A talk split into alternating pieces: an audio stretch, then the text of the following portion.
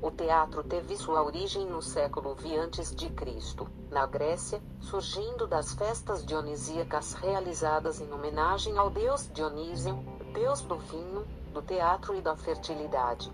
Essas festas, que eram rituais sagrados, procissões e recitais que duravam dias seguidos, aconteciam uma vez por ano na primavera, períodos em que se fazia colheita do vinho naquela região.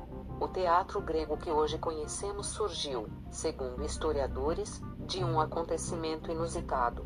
Quando um participante desse ritual sagrado resolve vestir uma máscara humana, ornada com cachos de uvas, sob em seu tablado em praça pública e diz: Eu sou Dionísio. Todos ficam espantados com a coragem desde ser humano colocar-se no lugar de um deus, ou melhor, fingir ser um deus, coisa que até então não havia acontecido, pois um deus era para ser louvado, era um ser intocável. Este homem chamava-se Tespes, considerado o primeiro ator da história do teatro ocidental. Ele arriscou transformar o sagrado em profano, a verdade em faz de conta, o ritual em teatro pela primeira vez, diante de outros, mostrou que poderíamos representar o outro. Este acontecimento é o marco inicial da ação dramática.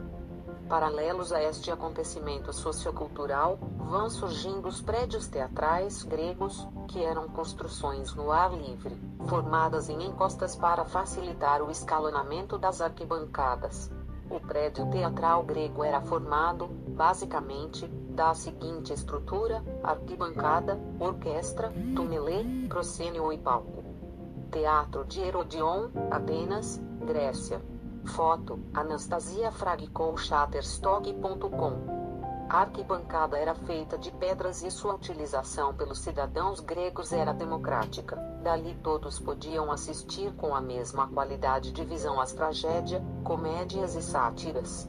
A orquestra era o espaço central circular onde o coro, formado por dançarinos, se apresentava.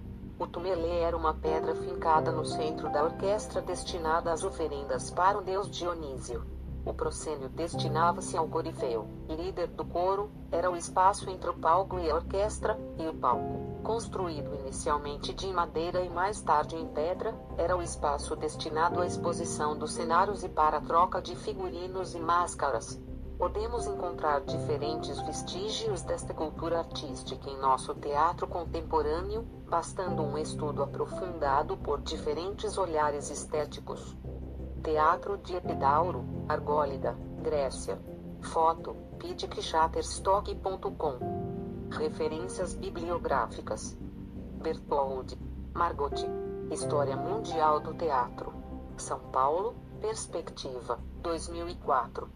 Peixoto, Fernando. O que é teatro? São Paulo, Brasiliense, 1998. Pignarre, Robert.